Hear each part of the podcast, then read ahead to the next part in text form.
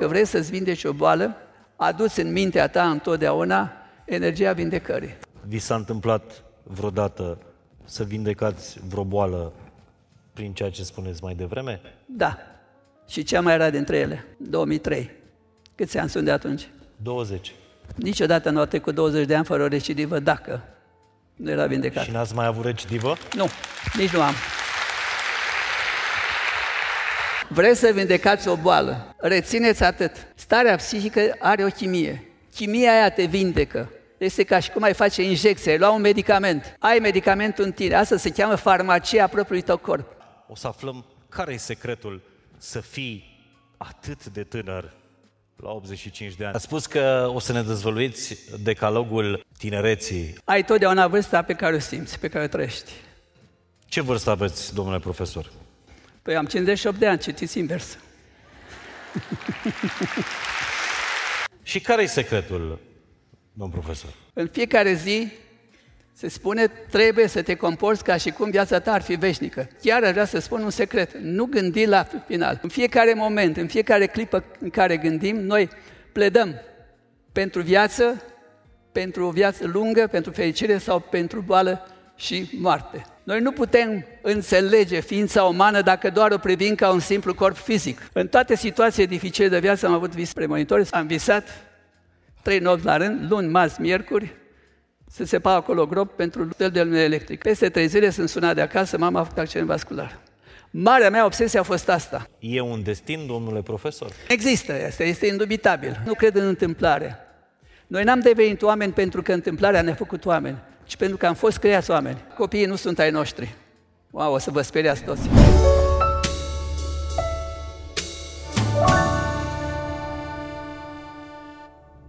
Salut, sunt Mihai Morar. Începe fain și simplu. Pregătiți-vă să ascultați în acest podcast Decalogul Tinereții, dezvoluit în acest episod înregistrat live la Palatul Național din Chișinău de unul dintre cei mai viguroși oameni pe care îi cunosc. Profesorul Constantin Dulcan a împlinit luna trecută 85 de ani și am zburat împreună în Republica Moldova, unde ne așteptau 1700 de oameni la conferința Fain și Simplu de la Chișinău. Dacă ați fost în sala Palatului Național, vă mulțumesc și vă cuprind. Dacă nu, îmi doresc să simțiți măcar o dată starea aceea de grație care se creează la întâlnirile comunității fain și simplu. E o experiență care mie mi-a fost dat rar să o întâlnesc. Iar ocazia următoare, pentru a simți starea asta, este pe 9 decembrie. Vom face prima conferință, fain și simplu, la Timișoara și ultima din acest an. O conferință la care ați epuizat toate biletele în șapte ore de când am anunțat-o. E o recunoștință imensă pe care vă datorez pentru asta. Să faci sold out în câteva ore cu niște întâlniri care pe mine personal mă înalță e un lucru rar în ziua de azi.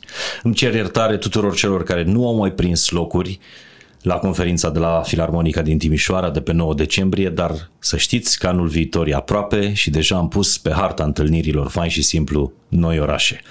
Înainte de a asculta episodul special de astăzi, aș vrea să vă cer ajutorul pentru un alt lucru care te înalță. Hai să ajutăm 25.000 de copii din România să aibă hăinuțe curate. Pentru că sub ochii noștri e o realitate pe care nu o vedem. Unul din patru copii din România trăiește la limita sărăciei. De aceea România e țara din Europa cu cea mai mare rată a abandonului școlar. Iar în spatele unui copil român care abandonează școala e multă rușine, excludere și de cele mai multe ori doar câteva hăinuțe punosite pentru care părinților nu-și permit nici măcar detergent pentru a le spăla. Persil și Crucea Roșie fac împreună mai multe fapte bune și donează detergent pentru 25.000 de copii vulnerabili. Fapt pentru care e bine să știm că atunci când cumpărăm persil, până pe 15 noiembrie, ajutăm un copil român să se concentreze pe școală, fără ca hainele murdare să stea în calea visurilor sale. România trebuie să fie o țară în care fiecare copil trebuie să aibă dreptul la haine curate. În felul ăsta creștem țara prin educație, prin învățare. Alte scurtături pur și simplu nu există. Veți înțelege asta și din podcastul care începe acum, din decalogul tinereții profesorului Dulcan. Un episod în care te vei simți ca un etern elev al vieții.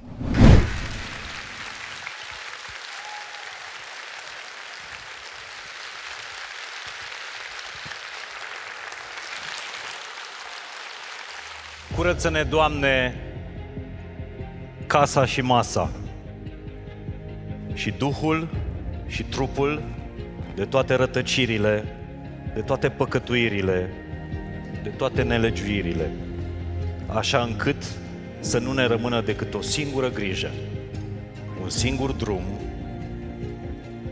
o singură dragoste și o pâine rotundă pe masă.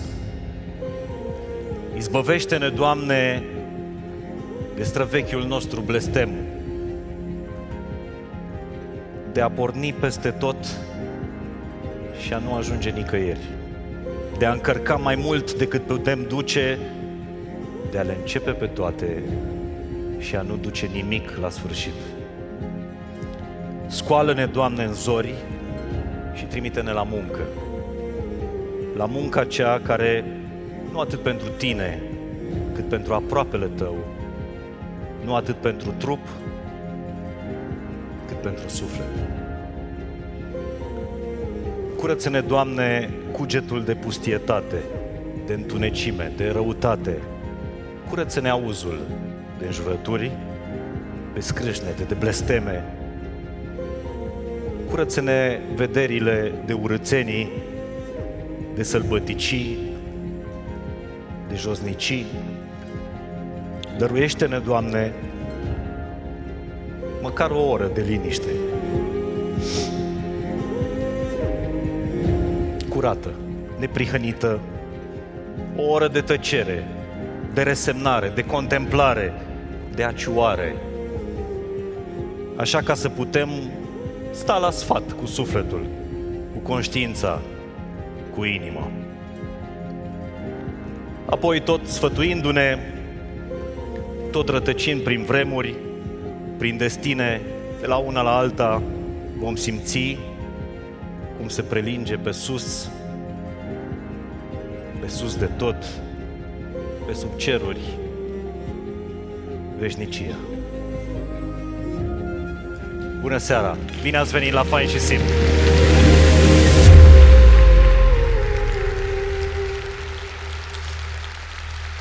Dacă m-ar întreba cineva acum într-un podcast ce este fain și simplu, i-aș răspunde această rugă albă, manifestul perfect pentru acest proiect, scris de un uh, nemuritor de ai voștri. Dumnezeu să-l odihnească pe Ion Druță, poetul care și scriitorul care a reușit să țină limba română vie în niște timpuri în care limba română vă era interzisă. Poate vouă, poate părinților voștri, poate bunicilor voștri. Doamnelor și domnilor, bine ați venit la Fain și Simplu la Chișinău. De pe covorul ăsta și în uh, cele două fotolii din fața dumneavoastră, o să invit niște oameni care mie mi sunt foarte dragi și pe care voi cu siguranță iubiți și sunt niște repere pentru tot ceea ce înseamnă podcastul Fain și Simplu. În decembrie se vor face trei ani de când l-am început. Iar primul meu invitat, unul dintre cei mai uh, ageri, unul dintre cei mai vrednici, unul dintre cei mai viguroși oameni pe care îi cunosc și în seara asta o să aflăm care e secretul să fii atât de tânăr la 85 de ani. Doamnelor și domnilor, profesorul doctor Dumitru Constantin Dulcan.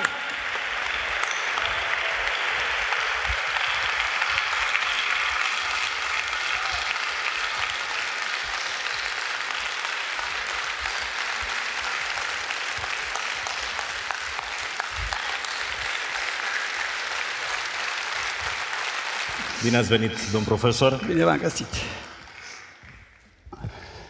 He, he. Ați spus că o să ne dezvăluiți decalogul tinereții astăzi la, uh, la Chișinău. Vorbeam cu dumneavoastră ieri pe zborul București-Chișinău uh, și îmi spuneați că nu tinerețea contează, nu, nu, să nu visezi să rămâi tot timpul tânăr, că nu ai cum. Important nu este, te-ai plictisit, sigur. Important este să rămâi cu cu forță vitală câte zile ai pe pământul Cu ăsta. forța de mișcare și forța de a gândi. Astea sunt semnele bătrâneții. Când gândirea devine lentă, gângavă și când mișcarea este greoaie. Ai totdeauna vârsta pe care o simți, pe care o trăiești. Ce vârstă aveți, domnule profesor? Păi am 58 de ani, citiți invers. 58! Da, e bine. Și mai aveți vreo 20 până la 60. Da, exact. Și care e secretul, domn profesor? O, cred că fiecare om are un secret al existenței lui. Dar important este, așa, de-a lungul timpurilor, se spune despre un academician care și-a serbat 90 de ani la Academia Română, l-a întrebat, era moldovean, și l-a întrebat care e secretul. Și el a spus un, un lucru care va amuza pe toți. Secretul, mă, năsâmțârea.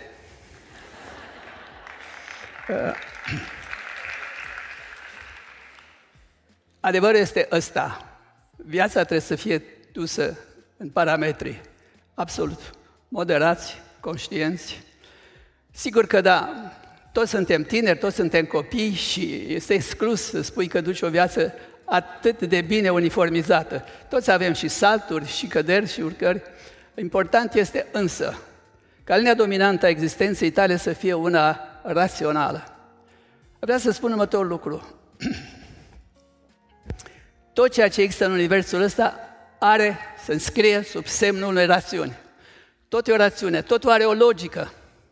Acesta este motivul pentru care eu nu cred că noi suntem rodul unei întâmplări. Sigur, poți să spui orice. Pământul suportă. Dar realitatea este una singură.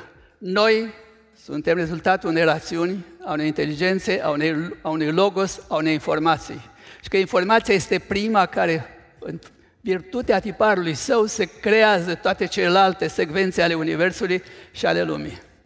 Este o mare întrebare de unde venim. Dacă m-ați întrebat pe mine, eu spun un singur lucru. Știu toate disputele, universul are început, alții n-au început, este infinit. Ies, trec dincolo de aceste dispute și spun un singur lucru. Trăim într-un univers inteligent. Noi suntem expresia acestei inteligențe, acestei rațiuni, acestei conștiințe. Ca atare, noi toții datorăm faptul că existăm ca ființe umane. Diferența între noi și celelalte specii, știți care este? Biologia aproape aceeași. Mai faptul că noi avem un creier care este cel mai sofisticat și complicat sistem din univers.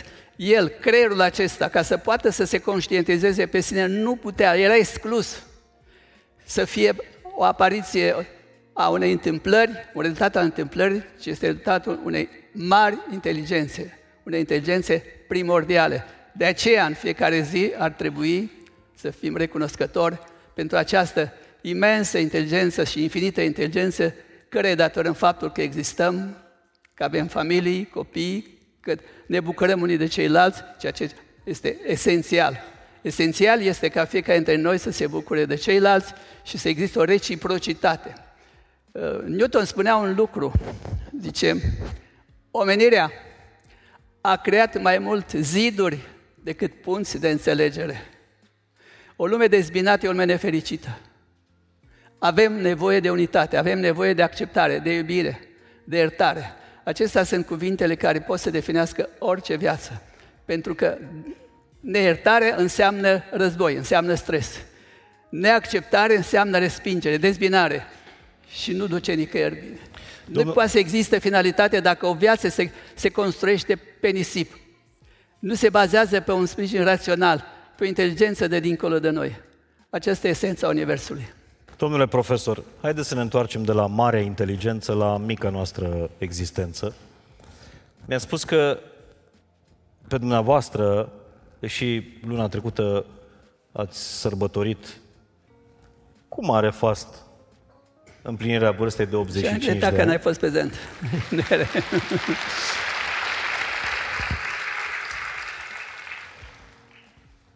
Bă, îmi spuneați că nu vă preocupă vârsta. O, asta e extrem de important. Dacă în fiecare clipă te gândești cât mai am până la final, nu faci nimic în viața asta. Este, intri în decepție, în depresie, dezamăgire și să știți că dacă ceva ne îmbătrânește foarte rapid, este depresia, tristețea și frica. De fapt, prin frică a fost stăpânită de câte dictator lumea. Te înspăimântă, spune, dacă ești împotriva mea, te executi, dispari.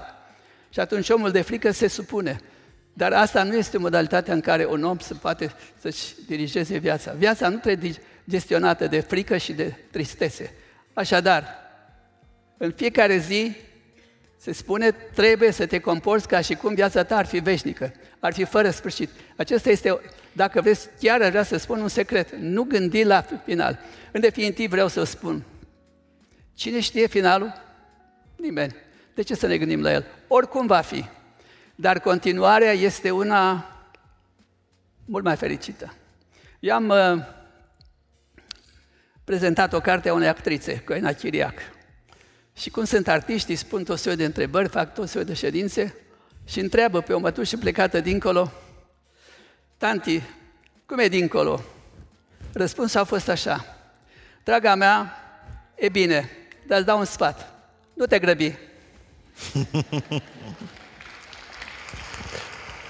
Acum, pe Instagram, pe rețelele astea sociale pe care dumneavoastră le folosiți, dar destul de cumpătat, ceea ce bănuiesc că v-a și adus la vârsta asta de 85 de ani, uh, sunt tot felul de, de metode. Am văzut o metodă în care să-ți calculezi, mă rog, vârsta medie a unui Am om. și eu, e prostie. Uh, să-ți calculezi câte săptămâni ai de trăit în viața asta, să le scazi pe alea pe care le-ai trăit până acum și mai rămâi cu nu știu câte mii de săptămâni.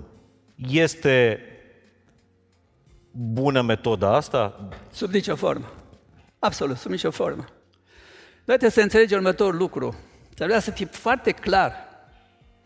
Orice cuvânt are energia lui, informația lui și chimia lui. Noi venim de la energie, de la nimic, de la invizibil, spre chimie și substanță. Nu avem nevoie de tehnici să calculăm, să ne spunem. Sunt asta aberații. Sau dacă vreți, e un joc de societate, poftim. Ca, știu eu, domino sau altceva. Da, dacă vreți să te distrezi, asta este uh, la dispoziția oricăi dintre noi. Dar nu aceasta este esența discuției. Știți, romanii foloseau acest termen, carpe diem, adică fii atent, zilele trec. Fiecare zi își are plinul și golul ei. Bucuria și mai puțin bucuria ei pentru că trăim, ne implicăm în viață. Viața pe pământ nu este o viață ușoară. Are și bune și mai puțin bune pentru că a te gospodări, a-ți face o carieră, înseamnă un efort, înseamnă o, o voință, o dârzenie. Nu mai vorbesc că în toate clipele din viață trebuie să fii conștient de ele. Dumnezeu ne-a dat două registre pe care să gândim, registrul conștient și registrul subconștient. Conștientul este, este starea noastră continuă, în permanență. Subconștientul este statul de, sub, de subcortex. Ei, acolo este echivalentul Universului, acolo este o inteligență infinită. În permanență, jocul dintre conștient și subconștient este egal existența noastră. Pentru că în noi este Universul, în noi este inteligența infinită, în noi este um, toată forța aceea de dincolo de noi care a construit Universul. Și este așa de simplu, așa de simplu să trăiești în virtutea acestei forțe infinite și primordiale, prin modul de a gândi. Să nu gândești rău, nici la adresa altora și nici la adresa ta. Noi nu avem voie să spunem, vai, sunt un nenorocit, sunt un nu știu, nu, nu. Nu avem să voie să spunem nici copilor și nici nouă înșine. Noi toți trebuie să înțelegem următorul lucru. Prin însuși faptul că ne-am născut, avem dreptul la demnitate. Oricine se erigează într-o supraputere să te umilească, acel om este un om care, cu care nu trebuie să discutăm. Asta este ceea ce noi oamenii numim răutate sau om rău. Însă vedem în jurul nostru, în timpurile noastre, dar și în istorie, păi, încerc să fiu un om bun, dar la naiba doar ăia răi reușesc. Întrebare. Până unde te poate duce răutatea? Cât de departe te poate duce răutatea, pisma, micimea în viață? În primul rând că comportamentul acesta antisocial nu ți-e benefic. Vedeți, noi am venit aici împreună să discutăm ceva, să înțelegem împreună ceva, să gândim în ceva. Pot să urmeze întrebări dacă nu suntem bine înțeleși. Este strict necesar, am spus, pe lângă momentele dificile, să avem un moment în care noi să ne creăm o chimie favorabilă. Fiecare stări, fiecare cuvânt, am spus, repet, corespunde o chimie. Această chimie este favorabilă sănătății sau nu? În fiecare moment, în fiecare clipă în care gândim, noi pledăm pentru viață, pentru o viață lungă, pentru fericire sau pentru boală și moarte. În clipa de față se discute despre această reziliență. Colegul meu mă întreabă, până unde mergem? Noi nu avem voie să continuăm cu această supărare, din potrivă, știind cum suntem acum toți, învățând această revenire cât se poate de rapidă la starea anterioară de bine, se cheamă reziliență. Mai un lucru, te supără cineva. Ideea este nu să încerc să-l scot în minte supărarea, conflictul care l-am avut cu cineva, ci să-mi aduc din viața mea, nu există om să n-aibă bucurie în viața lui, să aduc din viața mea acea clipă în care am fost fericit. Că a fost asta iubire, că a fost asta unui succes social, a unei căsătorii, orice altceva, toți avem în viața noastră momente fericite. Ei, în momentul în care ceva ne deranjează, să aducem în mintea noastră acel moment. Evocarea momentului respectiv aduce cu sine și energia și chimia momentului respectiv. Dumneavoastră, ce moment evocați, rememorați în momentele dumneavoastră grele? Păi, am avut părinți care m-au iubit, am avut clipe de fericire în viața mea, dar fără îndoială că unele din victoriile profesiei mele au constituit momente de fericire. Cred că cea mai mare fericire pe care am putut să o simt vreodată a fost momentul când am lansat cartea Inteligența Materiei și am văzut că biblioteca Mihail Sadoveanu era plină cu cărțile mele. Imaginați-vă să fii un anonim și dintr-o dată să vezi în capitala țării tale o vitrină plină cu cărți, să vezi o coadă pe patru rânduri care ducea până la cinematograf. Iar în anii 80. În 81 era. Iar uh, doamna directoare zice, domnul profesor, întotdeauna coada vine de la cinematograf la librărie. Acum e invers, de la librărie la cinematograf. Ei, asta este un moment, o clipă de fericire care nu poți să o uiți. În care, într-adevăr, aportul, aducerea de energie înseamnă fericire. Vreți să aveți pentru următorii zeci de ani ai vieții dumneavoastră un moment la care să reveniți? Aplauze, vă rog frumos, pentru profesorul Constantin Dulcan. ...1700 de oameni Imens. au venit. E sold out Palatul Național. Profesorul Dulcan a mai fost de vreo 20 de ani în, uh, în Chișinău și l-am văzut cu atâta bucurie spunând, poate voi nu observați schimbările astea uh, da. de la un an la altul, de la un deceniu la altul, l-am văzut spunând, Doamne, cât de frumos este! Uite, aș vrea să permiteți câteva clipe. Când am venit eu, era, ce să spun, aproape ca după război. Ce am văzut astăzi este extraordinar de impresionant. Aveți niște perspective formidabile, ați făcut niște lucruri minunate, dar nu numai că le-ați ridicat, ați făcut lucrurile frumos. În condiții mult mai grele decât Vă la noi în România. din toată inima pentru ce ați făcut și asta ne spune că aveți mari perspective de evoluție spre frumos și spre normal. De fapt, asta este normalitatea pe care ne-o dorim cu toții, nu invers. Și acum, întrebare. Ați observat ce culoare are ambasada României la Chișinău? Nu. Roz. Înseamnă că se iubesc, acolo iubire. Eu vorbesc serios. E o da. casă superbă. Da. E, e o casă roz.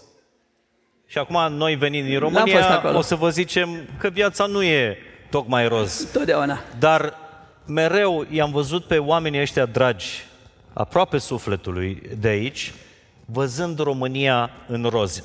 Aici, Republica Moldova, România se vede roz. Și întrebare, Și am văzut și m-am bucurat de asemenea că am văzut de foarte multe ori scriind pe diverse locuri București. Asta înseamnă că inima dumneavoastră este și la București, nu numai la Chișinău. pe strada București, aici lângă, lângă noi, am văzut acum venind spre Palat, pe un local scria Gândește global, bea local. și m-a, mi s-a părut extraordinar. Se referea la apă, dragă, nu cred. La apă, evident. Dar mi se pare extraordinar să păstrezi ADN-ul tău Da. și ce ți în suflet și să gândești uh, și să gândești global. Și acum întrebarea este, apropo de asta, de faptul că aici în Moldova, România se vede în, în roz, se vede mai bine. Noi în România o, o blestemăm în fiecare zi, că nu-i bine, că nu-i aia, că nu se face, vai de capul nostru. De ce ți se pare întotdeauna că la vecini e mai bine, că viața altuia este mai frumoasă decât a ta? Nu știi că se spune că găina vecinului e mai grasă și Evident. nevasta mai frumoasă, nu știi lucrurile astea? da. Ce aduce asta No, în, în eu, interiorul Mihai, nostru? uite, discutând la modul serios, am constatat și este o, o realitate asta. Noi cei care, toate generații care trăiesc prezentul, nu sunt atât de fericite pe cât își imaginează ei privind trecutul și nu prezentul. Întotdeauna te-ai aștepta ca prezentul să fie altfel, să ești nemulțumit, dar poate că lucrul ăsta este chiar util. Util pentru că tu, nemulțumit de ceea ce ai făcut, vrei să fie și mai bine, și mai bine. Și cred că ăsta este, de fapt, o cheie a progresului. Faptul că tu vrei mereu să înaintezi, să faci pași în, în, în progres, în, în evoluție nu cred că trebuie să facem din asta un uh, caz de război, casus belli, cum spuneau latinii, ci pur și simplu, probabil că acesta e modul de comportament al tuturor generațiilor. Crezi că alte generații în timpul lor credeau că sunt mai fericiți? Nu. Dar dacă privim retrospectiv, s-au făcut lucruri imense. Uite, ce am văzut astăzi aici este impresionant. Și fiecare generație, din, fiecare generație trăiește trecutul într-o manieră, dar prezentul în alta. Poate că asta e cheia succesului. Și ce să facem ca să fim nu, nu mai mulțumiți cu viața pe care o avem, dar cumva să trăim mai mult uh, în prezent și să ne bucurăm mai mult de prezent decât să ne uităm în curtea vecinului, să ne uităm, ba, ce bine era pe vremea mea. Bucuria depinde și de tine și de ceilalți, dar eu sfătuiam întotdeauna când aveam la consult oameni de presie, îmi spuneam, uite, ai în locul tău, numai al tău, un colț. Fă-ți în locul ăla un paradis al tău și procură bucuria zilei. Vedeți, momentele în care noi ne zbatem, vrem să obținem o serie întreagă de lucruri, nu totdeauna sunt cele mai fericite și spuneam că chimia pe care o acumulăm nu este una benefică sănătății. Dar suntem obligați ca în fiecare zi, când ajungem în cuibul nostru, să ne creăm o clipă de fericire, de bucurie, pentru că acea chimie neutralizează toată chimia negativă, tot, nera, tot necaz, să spunem, pe care noi l-am acumulat în timpul unei zile. Cu alte cuvinte, facem o chimie, chimia fericirii și chimia nefericirii. Sigur, nu înseamnă nefericire neapărat, că lucrurile sunt, nu suntem într-o clipă de război sau într-o, cu viața pusă în pericol. Dar vrei, nu vrei, ești stresat, nu-ți vine mașina la timp, nu ai loc, o mie de alte lucruri. Astea sunt nimicuri, fleacuri. De aceea eu spun, în momentul când ajungem în cuibul nostru, în casa noastră, să ne creăm o clipă de fericire. Este strict necesară pentru sănătatea noastră. Al doilea lucru. De obicei, oamenii când se adună la masă, încep să-și aducă aminte să rezolve conflictele. Nu. Îmi povestea cineva de o familie care muncea undeva, în condiții nu foarte igienice, venea ora mesei, și făceau baie, se îmbrăcau în sărbătoare și își aranjau masa ca pentru o sărbătoare cu flori. Ei, ăla era momentul în care ei trăiau acea clipă de bucurie. Bucuria aia compensa și acopera și neutraliza tot necazul ăla, sau nu necazul, silnicea unei munci care poate să fie mai ușoară sau mai grea. Este Asta mi se pare că este un sfat pe care noi cu toți ar trebui să-l avem. Clipa de fericire, doza de fericire, de bucurie pe care noi să ne procurăm zi de zi, tocmai pentru ca viața noastră să, să se poată păstra niște parametri cât de cât normal. Se spune că planeta nu este planeta fericirii, că venim aici pentru a ne plăti multe alte datorii. Poate că așa e, dar depinde de noi, absolut de noi și nu neapărat de ceilalți să ne creăm și clipele bucuriei. Păi știți că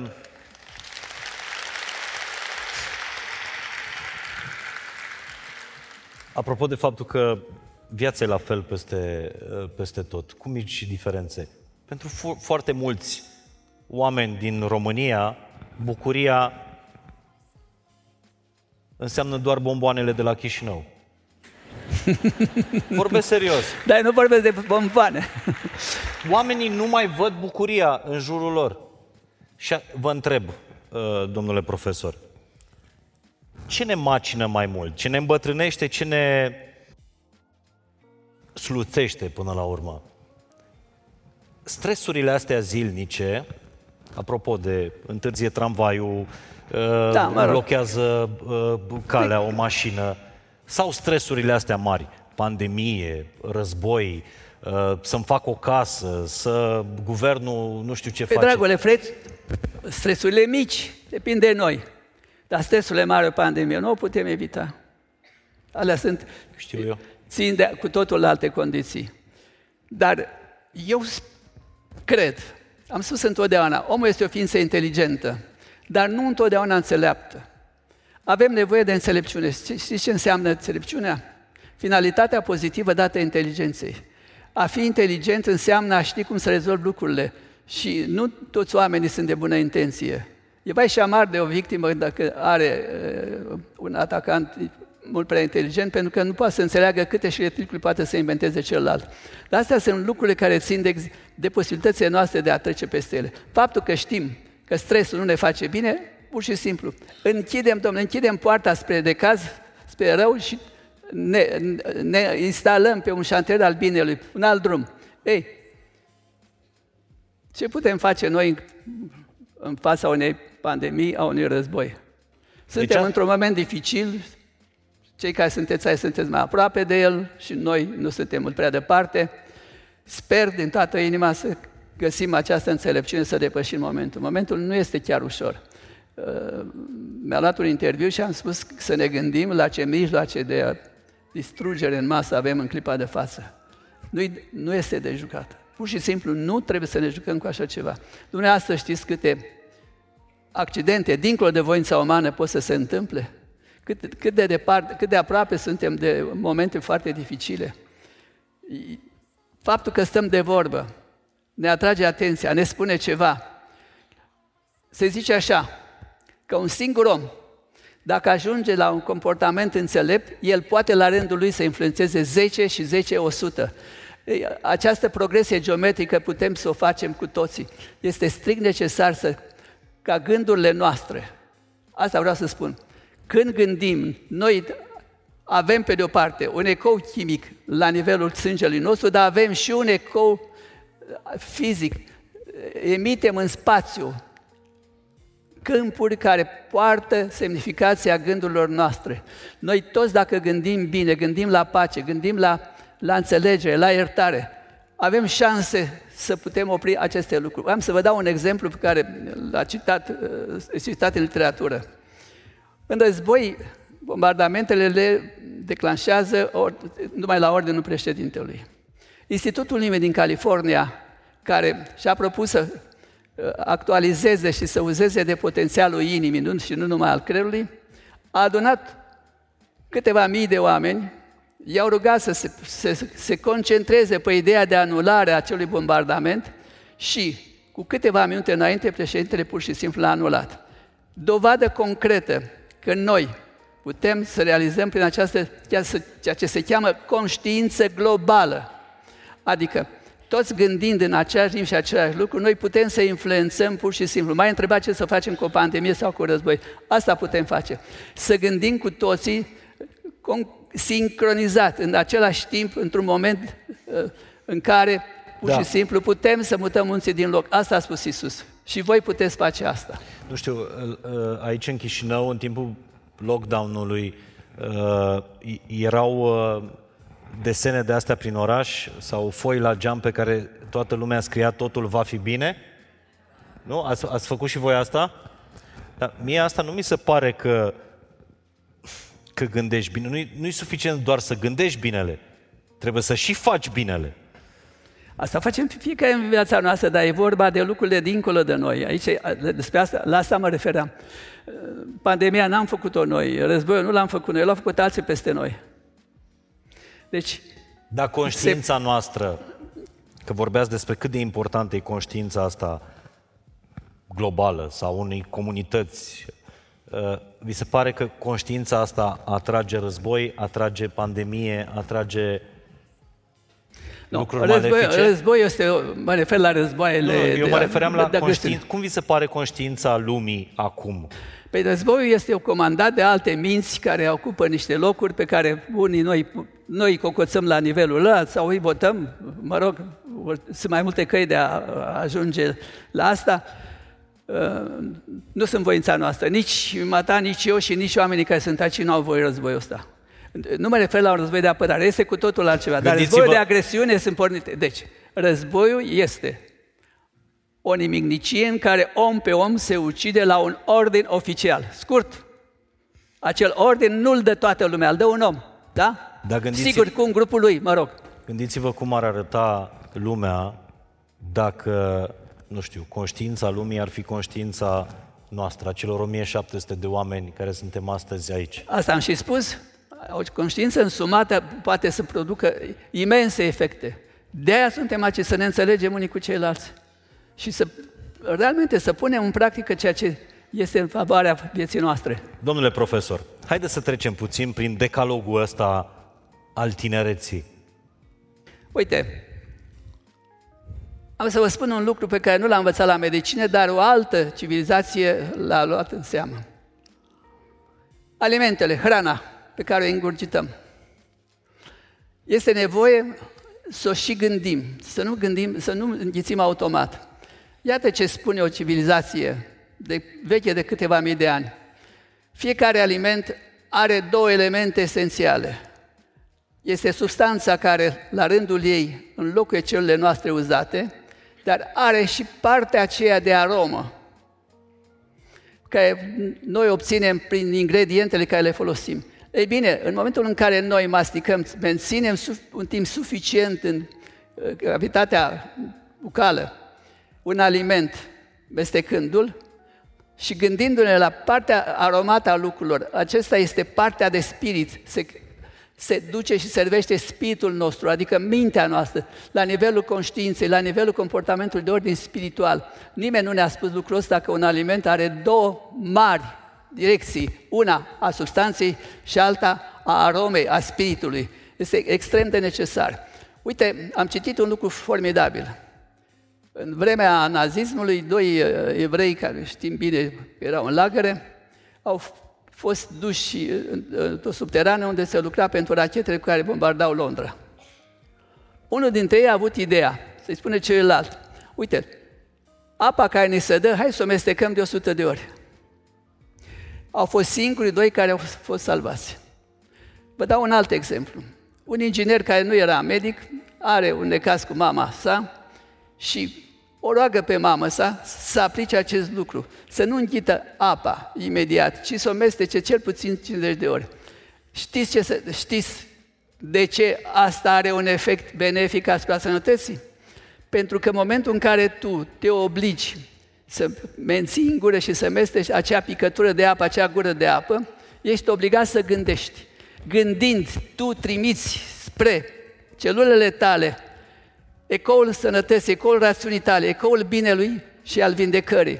Acesta este un lucru care mi se pare extrem de important și de, de orice boală pe care o ai. Uite, am ținut o conferință uh, la, recent despre căile de, vindecare, de autovindecare. Adică dincolo de medicina clasică. Să te, ești într-o situație în care nu poți să apelezi la medicina clasică, are avantajele ei, nu discutăm asta, că, uh, nu combate medicina clasică, Doamne ferește, dar pur și simplu suntem într-o situație de autovindecare. Ei bine, primul lucru pe care trebuie să-l faci este să nu opui rezistență bolii. Să nu te întrebi tu de ce. Alimentația asta, v-am dat exemplul ăsta, să folosești enorm de mult rațiunea, să te gândești tot timpul la ideea de sănătate. De ce? Am spus și repet, în momentul în care gândim, noi emitem și o energie și o informație. Acea energie a vindecării este cea care ne vindecă, ceea ce mi se pare extrem de important. Tot ceea ce vă spun eu am experimentat. Eram și în... Uh, tot ceea ce spune domn profesor am văzut cu ochii mei. Aseară la cină eram nemâncați cu, cu toții când am ajuns în, uh, în Chișinău. Uh, prof, domn profesor și-a luat o salată cu da. somon, cred. Noi ne-am luat și felul 1, și felul 2, și desert, și toată echipa uh, terminase de mâncat și încă domn profesor mai avea jumătate din farfuria cu salată. Deci să mesteci și apa, spuneți. Absolut. În primul rând, salatele ar trebui să le mâncăm înaintea restului de alimentelor. De ce? Pentru că, uite, când am scris Creu și Mintea Universului, am creat capitolul de boli digestive. Am scris capitolul boli digestive. Am rămas la un japonez, Hiromishinia, care mi s-a părut că este cel mai bun pe domeniu, pentru că el era și chirurg și vedea ce se întâmplă în intestinele noastre. El spunea următorul lucru. Nici o masă nu trebuie să fie fără legume și fructe proaspete. Următorul, uh, următoarea logică era, noi nu avem suficiente enzime în corpul nostru ca să digere complet, mai ales carnea și lactatele. Din acest motiv, el recomanda legumele verzi, crude, nu veștejite pe rafturile magazinelor, pentru că ele vin cu aportul de enzime. Acele enzime contribuie, alături de cele interne, la digestia completă. Alimentele care nu se digeră complet rămân la nivelul colonului, fermentează, emit o serie întreagă de substanțe toxice și de aceea ne trezim cu dureri de cap, cu migrenă și la lung putem să ne trezim cu boli mult mai mari. Cu alte cuvinte, îndemnul era nicio masă fără legume și fructe proaspete, adică și... verzi. Pentru că vertejite nu mai au enzime necesare și acest e esențial. Deci este extrem de important în, la nivelul alimentației să avem fructe și salate și se recomandă anterior pentru că, pe de altă parte, reduce și volumul de, de alimente de care ai nevoie. Unul din sfaturile, mi se pare, este formidabil. să știți de Veneția că era port, erau foarte bogați și uh, trăiau foarte bine, beau vinuri, mâncau în exces și unul dintre oameni, dintre comersenți, se zizează cu oamenii ăia se duceau foarte repede, făceau accente vasculare și mureau foarte repede. Nu știu cine a spus lui la 1500 și ceva, că noi de-abia cu gândim așa, să reducă mâncarea cât se poate de mult și niciodată să nu mănânce până la senzația de satuietate, adică să nu simte că s-a săturat. Logica este una simplă. Avem celule care înglobează grăsimea și așteaptă senzația de sațietate, de săturare și atunci ele absorb grăsimea și ne trezim cu grăsimea abdominală, etc. Dacă ce, noi nu mâncăm până la senzație de sațietate, de saturație, pur și simplu, celulele nu mai, au, nu mai absorb grăsimea. Și în felul ăsta noi evităm uh, gras în, în exces. Um, a redus de asemenea consumul de alcool. Consumul de alcool și fumatul nu sunt cele mai bune. El recomanda de asemenea, sau este recomandat de asemenea, toate substanțele care le folosim în gospodărie și cu efecte de ordin toxic să fie cât mai mult limitate. De aceea s-au recomandat și uh, produsele din uh, plante care nu conțin substanțe toxice.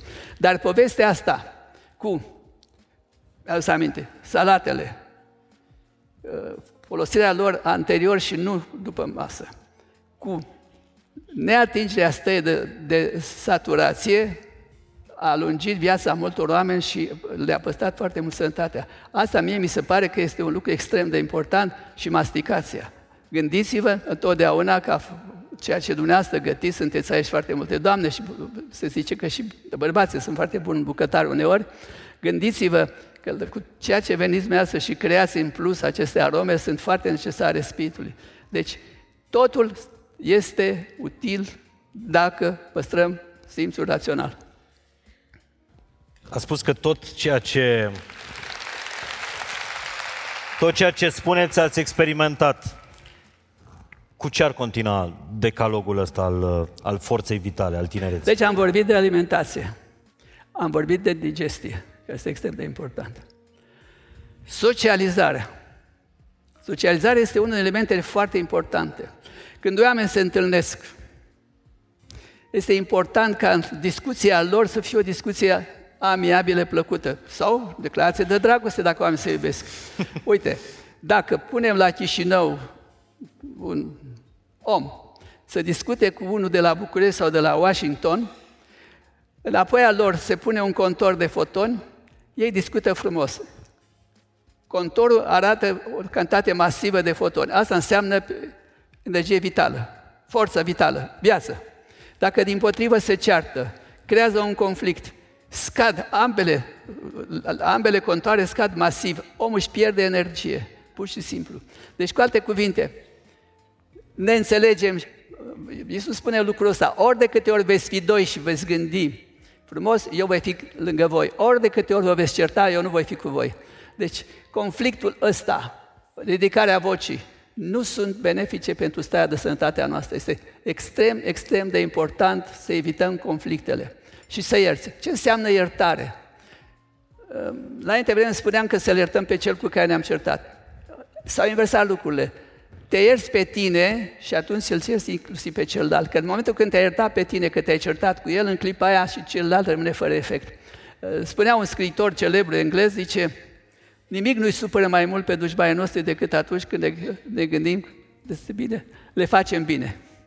Hai să trecem repede și prin cele, celelalte, dar asta cu socializarea e minunată. O să citiți în, în ziarul uh, fain și simplu pe care îl primiți după, după conferință, uh, articolul lui Igor Guzun, care spune așa, oamenilor le stă bine împreună, precum cărților într-o librărie, precum orașelor într-un hotar, precum firelor de iedără peste un zid, căruia, ca în poemul lui Nicolae Dabija, e dor de o fereastră. Asta e socializare. Da, absolut. Ce urmează după socializare în decalog? Să nu uităm de apă. Se zice că după 50 de ani nu ne mai e sete sau de foarte puțin sete. Și din cauza asta nu bem apă. Am văzut oameni care, eu eram într-o ședință, aveau sticluțe cu ei de apă și au consumat, cred că 5-6 cât a stat noi la un curs. Deci, Apa este, se știe, în apă s-a născut viața. Este strict necesară pentru celulele noastre și de aici apar o se întreagă de faptul că bem foarte puțin apă. Avem nevoie să bem cel puțin 6 la 8 pahare de apă pe zi. N-ați băut de mult, de, deloc de când ați uh, urcat pe scenă. E adevărat. Se vede că ați trecut de 50 și aveți 58 de ani. Da, paharul nostru s-a golit, vă păi, felicit. Păi eu sunt sub 50. Vă felicit. Eu sunt sub 50 da, de ani. Da, ați fost mai atent la ce am spus eu. Dar sunteți mai uh, da. în vigoare decât mine. Altceva, masajul corpului este necesar pentru mai multe motive. Există așa ce numim noi electres, electres, adică și noi ca orice ființă vie, emite câmpuri electromagnetice. Deci, inclusiv la nivelul tegumentului. Un masaj este cel care pur și simplu primenește, primenește schimbă aceste electrăți. Pe de o parte. Pe de altă parte, un masaj, uh, un mesaj, masaj ușor, are rolul de a activa vascularizația de la nivelul tegumentului al pielei. Noi respirăm și prin plămâni, dar și prin piele. Se cheamă perspiratio insensibilis. Deci pur și simplu respirăm și cu întregul nostru țesut, ca și cu plămânul. Este foarte necesar acest lucru. Americanii au avut un mare oracol, Edgar Cayce, care recomanda așa, spunea următorul lucru. Duce în greutăți. Evident, aia ești obligat. Din cauza asta, vertebrele noastre, acolo unde ducem o greutate mai mare, pot să dușeze puțin Uh, între ele, să nu mai fie strict pe linie mediană. Din cauza asta, între cele două vertebre sunt nervii care uh, enervează biscelele noastre, organele. Și ne trezim la un nivel cu oarecare al, al unuia din structurile noastre cu dureri sau pur și simplu că, uh, cu o patologie, cu boală. Ei, îl recomandă săptămânal ca toate vertebrele noastre să fie uh, reașezate, lucru care mi se pare extrem de, de uh, util pentru noi toți, avem familie, putem să punem pe celălalt dintre membri să facă lucrul ăsta. Se mai recomandă un lucru care noi nu l-am primit cu, cu mare bucurie. Se spune că și secreția tegumentului nostru, a pielii noastre, are rolul ei. Și faptul că fiecare zi faci două, trei dușuri nu este de cel mai bun uh, sfat. Adică e fără îndoială că dușurile sunt și băile sunt necesare, dar nu de nu știu câte ori pe zi să lăsăm pielii și ei șansa de a se ocroti și proteja. Orice celulă din organismul nostru își secretă un factor neurotrofic, inclusiv creierul. Pleacă de la o celulă nediferențiată, stem și ea dezvoltă o celula, îi, îi creează funcționalitate. Deci aceste lucruri sunt extrem, extrem de importante. Mergem la nivel de neuroni de gândire. Uite, se spune că la vârsta de 50 de ani nu mai avem, exceptând neuronii cu care respirăm și activăm circulația, nu mai avem niciunul din neuronii cu care noi ne-am născut. Dar în același timp noi nu, nu ne pierdem, deci schimbăm neuronii, dar eul nostru e același. Ne cheamă la fel, n-am pierdut nimic din asta și atunci întrebarea mea este, dacă neuronii cu care noi gândim s-au schimbat, cum păstrăm această memorie? Unde, unde e păstrată memoria? Știți cum gândesc eu? Memoria cred că este în câmpul conștiinței. Faptul că vorbim de demența care ia proporții din ce în ce mai mari astăzi datorită stresului și civilizației care aduce și factori secundari toxici, din, din acest motiv, pierdem neuronii din hipocamp. Hipocampul este o structură din creier care este cel care se spune că este suportul memoriei de lungă durată. Uh, memoria de scurtă durată punem cheile, nu știm unde. Ochelare, îi avem la, puse pe, la oi, dar uităm că îi avem acolo. Asta e memoria de scurtă durată. Hipocampul este cel cu memoria de lungă durată, păsează amintirile. Și atunci eu cred că memoria este la nivelul câmpului conștiinței și el este cel care aduce gramele în creierul nostru și cu asta vorbim. De, de, de, în felul ăsta vorbim. Cu alte cuvinte, eul nostru este păstrat într-un câmp al conștiinței. Mai e un lucru. Credeți că avem doi autori? Adică Mama eu și, și eu și creierul nostru? Ah. Deci, eu îi spun creierului să vorbească, vorbește. Eu îi spun creierului să tacă, tace. Cine, cine conduce, creierul Cine sau eu? eu? Cine conduce, creierul sau eu? Eu sunt conștiința. Păi. Conștiința, impactul conștiinței asupra creierului de mintea. Lumea face mari confuzii între conștiință, minte și creier. Conștiința este cea care precede creierul. Noi suntem rezultatul unei conștiințe, unei informații și eu cred că conștiința este ram din marea conștiință cosmică. Dar credeți că diferența dintre oamenii inteligenți, că spuneați mai devreme, și am văzut o mulțime de oameni inteligenți și mi-am dat seama că nu e suficient să fii inteligent pentru că erau ori nefericiți, ori malefici, ca să nu uh, continui Am cu alte. că suntem... Diferența dintre inteligenți și înțelepți este că înțeleptul este cel care e conștient de conștiința lui? Exact. Ți-am spus că înțeleptul este cel care dă o finalitate pozitivă inteligenței. Noi toți suntem inteligenți, chiar și la nivelul uh, debilității mentale. Ne merge mintea, cum se spune. Unii, da, ei gândesc ușor pentru că mintea nu e aglomerată cu idei. deci, înțelepciunea este, încă o dată, trebuie să fii înțelept ca tot ceea ce poți face cu inteligența ta să nu aibă un rol destructiv, ci constructiv. Să faci ceva, să faci un bine pentru tine, un bine pentru semeni, pentru societate și pentru noi toți. Deci ceea ce vreți să puneți în acest decalog al uh, tinereții este faptul că e necesar să-ți absolut. accesezi conștiința absolut, asta. Absolut, să fii conștient de conștiință. Uite, spiritualitatea orientală spun că orice lucru pe care îl facem, dacă vrem să nu uităm ceva, să facem conștient. Pui ceva undeva, nu te-ai gândit, l-ai pus automat, pe aia te întreb unde e. Ei, ei spun următorul lucru.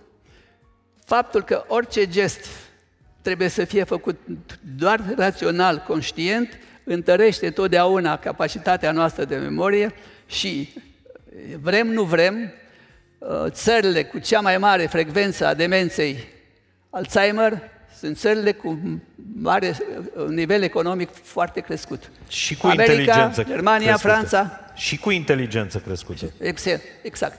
Ei, țările asiatice, unde standardul economic este mult mai redus, pur și simplu au o frecvență mult mai mică a demenței, ceea ce demonstrează că este sigur paradoxal, adică un nivel de standard economic foarte bun, oamenii să moară prin demență și la țările cu standard economic slab să moară normal, în stare de sănătate, e paradoxal. Asta înseamnă că omul modern este foarte solicitat, că tehnologia la rândul ei, vrând nevrând, emite o serie întreagă de substanțe toxice, vedeți, folosim în agricultură. Poate că marile dezastru care uh, toată lumea atrage atenția, că insecticidele astea distrug albinele și albinele sunt viața noastră.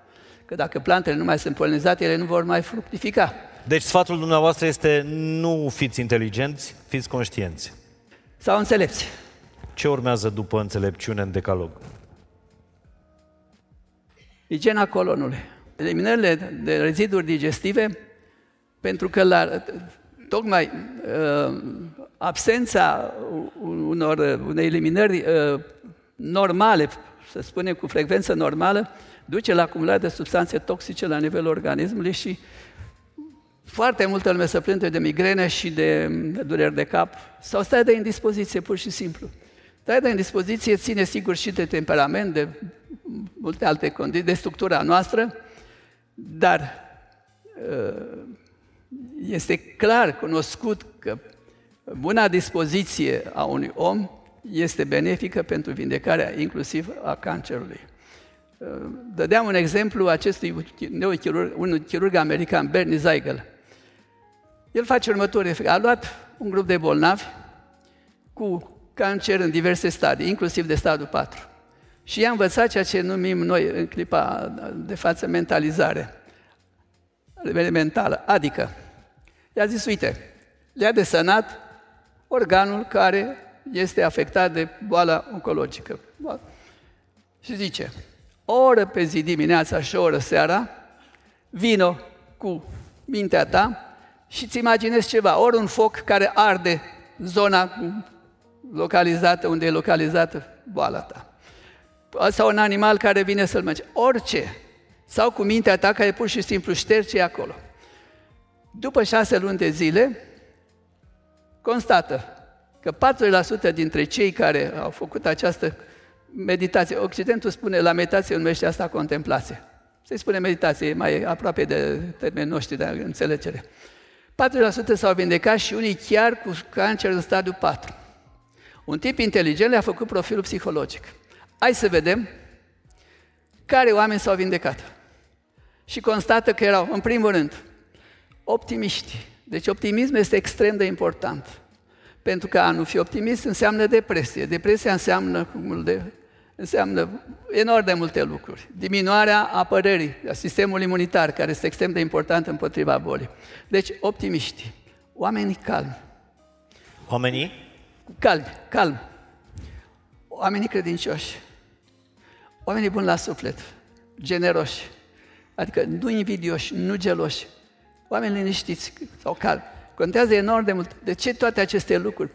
Am spus și repet, fiecare cuvânt, fiecare sentiment, emoție, dar și acțiune, comportamentul nostru, are o chimie. Această chimie, cu, cu însușirile pe care le-am enunțat, este pur și simplu vindecătoare. Deci dacă vrei să-ți vindeci o boală, aduți în mintea ta întotdeauna energia vindecării. Vi s-a întâmplat vreodată să vindecați vreo boală prin ceea ce spuneți mai devreme? Da și cea mai rea dintre ele. Dumneavoastră? Da. 2003. Câți ani sunt de atunci? 20. Niciodată nu a trecut 20 de ani fără o recidivă dacă nu era vindecat. Și n-ați mai avut recidivă? Nu, nici nu am.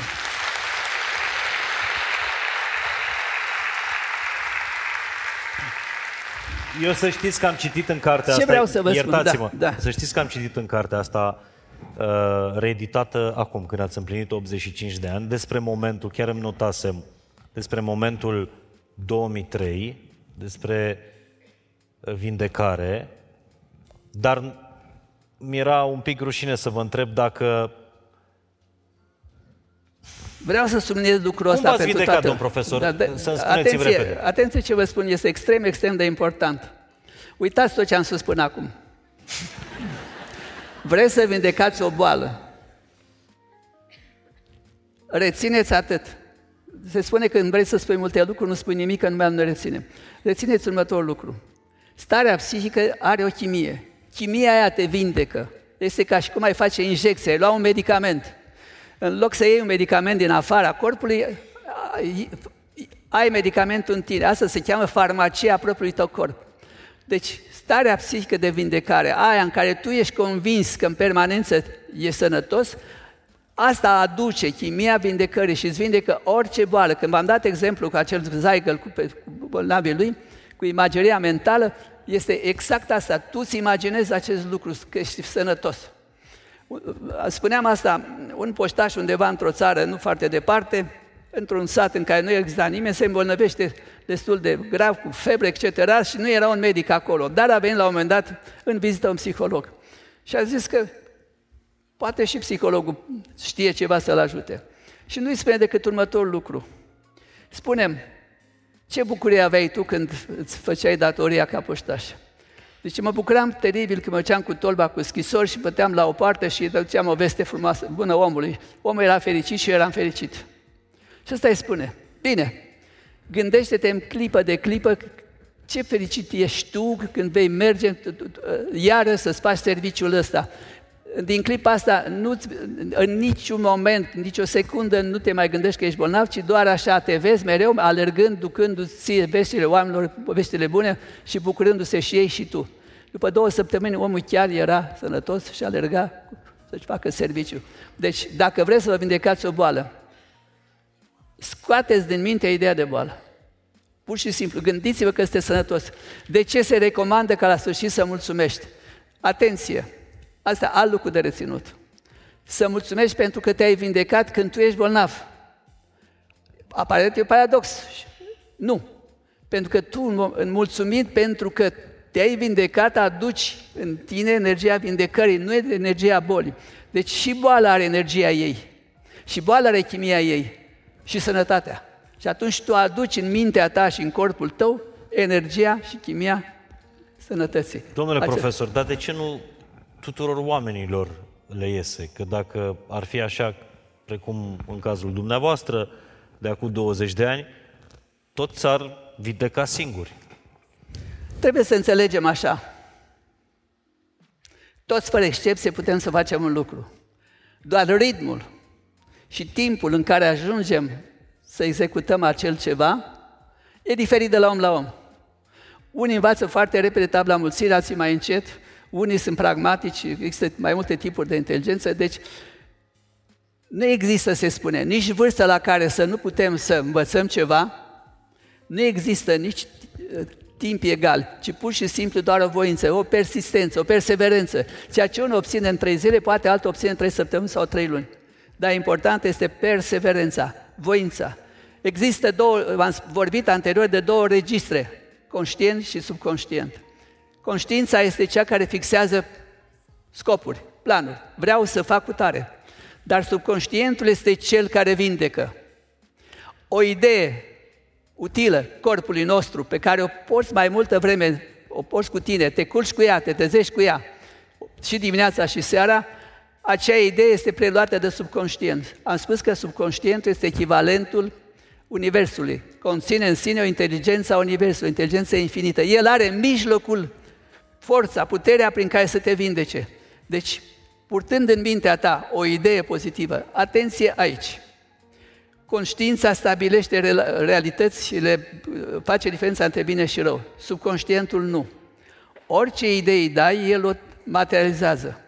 Dacă e o idee negativă și ție sau alta, el o materializează pentru că nu are discernământ. Așa cum un copil între vârsta de 0 și 6-7 ani nu are discernământ să distingă între bine și rău, așa este la nivel subconștient. Dar avem fantasticul avantaj că dându-i subconștientului nevoile noastre, vreau o casă, vreau nu știu ce, sigur lucruri care sunt utile ție, au aspect moral, acel lucru ți se întâmplă pentru că am spus subconștientul are forța, puterea să te vindece sau să-ți procure acel ceva, acel, vrei un lucru, vrei o casă, să-ți o imaginezi. Contează, asta se cheamă acum imaginerea mentală.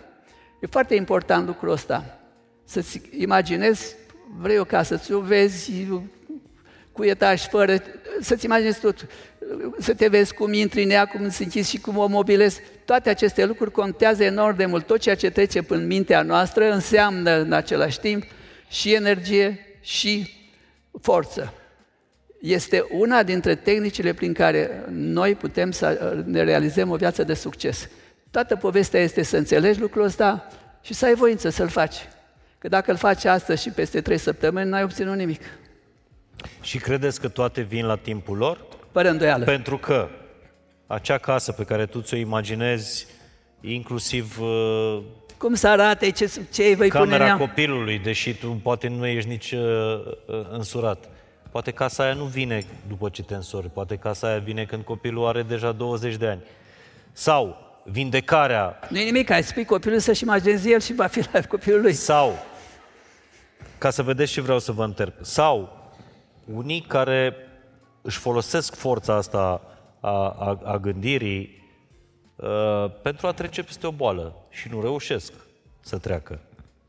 Credeți că toate vin la timpul lor? E un destin, domnule profesor? Destin există, asta este indubitabil. Ce înseamnă destin? Doi oameni cu aceeași inteligență concură pe un singur loc. Numai unul va lua, celălalt nu are loc, deși e la fel de bun ca și celălalt. E chestie de destin. Uh, Ce înseamnă destin? Înseamnă intervenția celor forțe care nu sunt uh, supuse voinței tale, ci din afara ta. Fiecare dintre noi avem un destin. De aceea și spun, nu obținem toți în același timp. Dar nu există ca un om în cele din urmă să nu poată să reușească. Toată povestea este să te concentrezi cu toată forța ta.